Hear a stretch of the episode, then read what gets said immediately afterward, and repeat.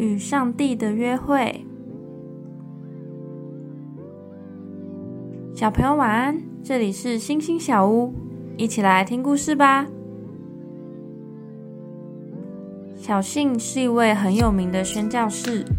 有一次，他到了英国，当地教会的牧师就邀请他来讲道，并且住在牧师的家里。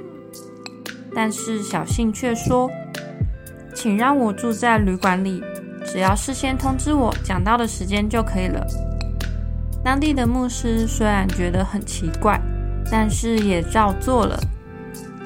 到了讲道的那一天，牧师特地跟另外一个会友到旅馆接小信，但是左等右等，却一直都等不到他，服务人员也没有看到他。眼看时间就快到了，牧师只好跟会友赶回教堂去。没想到，当他到会堂的时候，看到小信已经在那边了，而且正在专心的祷告。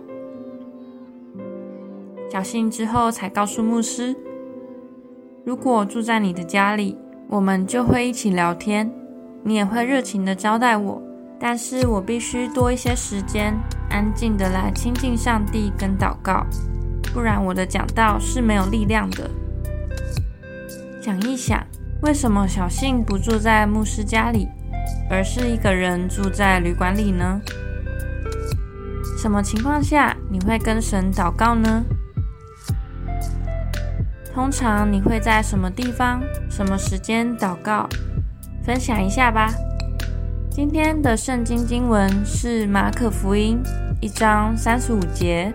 隔天早上，天还没有亮，耶稣就起来出去，来到荒野的地方，在那里祷告。我们一起来祷告，亲爱的天父，我要时时刻刻向你祷告，就像呼吸一样的自然，让你的能力来帮助我，不着急。不慌张的处理好生活中所有的事，奉主耶稣基督的名祷告，阿门。